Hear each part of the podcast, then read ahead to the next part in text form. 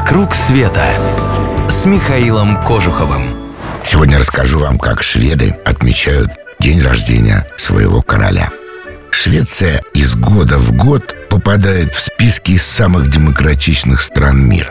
А при этом монархия. Но сами шведы ничего странного в этом не видят и даже считают, что король – лучшее подспорье демократии. По крайней мере, их король Карл Густав XVI – Учитывая такое отношение, неудивительно, что они отмечают 30 апреля, день рождения короля, как свой собственный. Надо заметить, что у связки короля и демократии в Швеции древние корни. Основал эту династию человек по имени Жан-Батист Бернадот. Имя не совсем шведское, правда?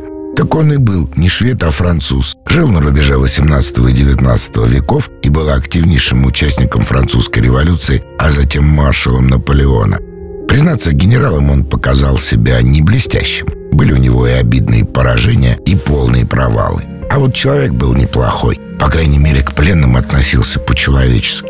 Однажды именно ему сдался в плен отряд шведов, и он просто очаровал их. И даже не думал, чем это могло закончиться. А закончилось вот чем.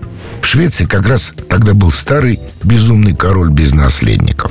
Нужно было выбирать из кого-то будущего монарха. Представьте себе, великодушие генерала Бернадота настолько впечатлило шведов, что они решили избрать француза себе в короли. Тем не менее он стал хорошим королем, хотя так и не выучил шведского языка. Рассказывают, что когда он умер, то на его руке нашли татуировку «Смерть королям», оставшуюся еще с республиканских времен. Нынешний Бернадот, Карл XVI Густав, седьмой представитель королевского рода, уже стопроцентный швед. Но он никак не меньший поборник свободы и демократии. И вообще человек передовой. Именно его величество возглавляет общество защиты окружающей среды. В общем-то, больше ему заняться нечем.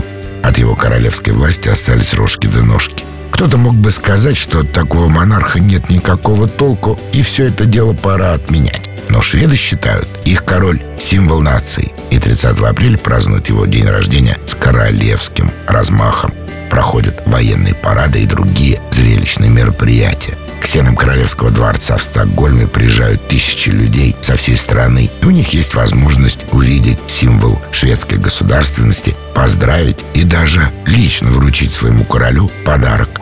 Если и вы захотите поздравить нашего бывшего надменного соседа, мы с радостью вам поможем. Подготовим интереснейшую программу, отправим, что называется, в лучшем виде.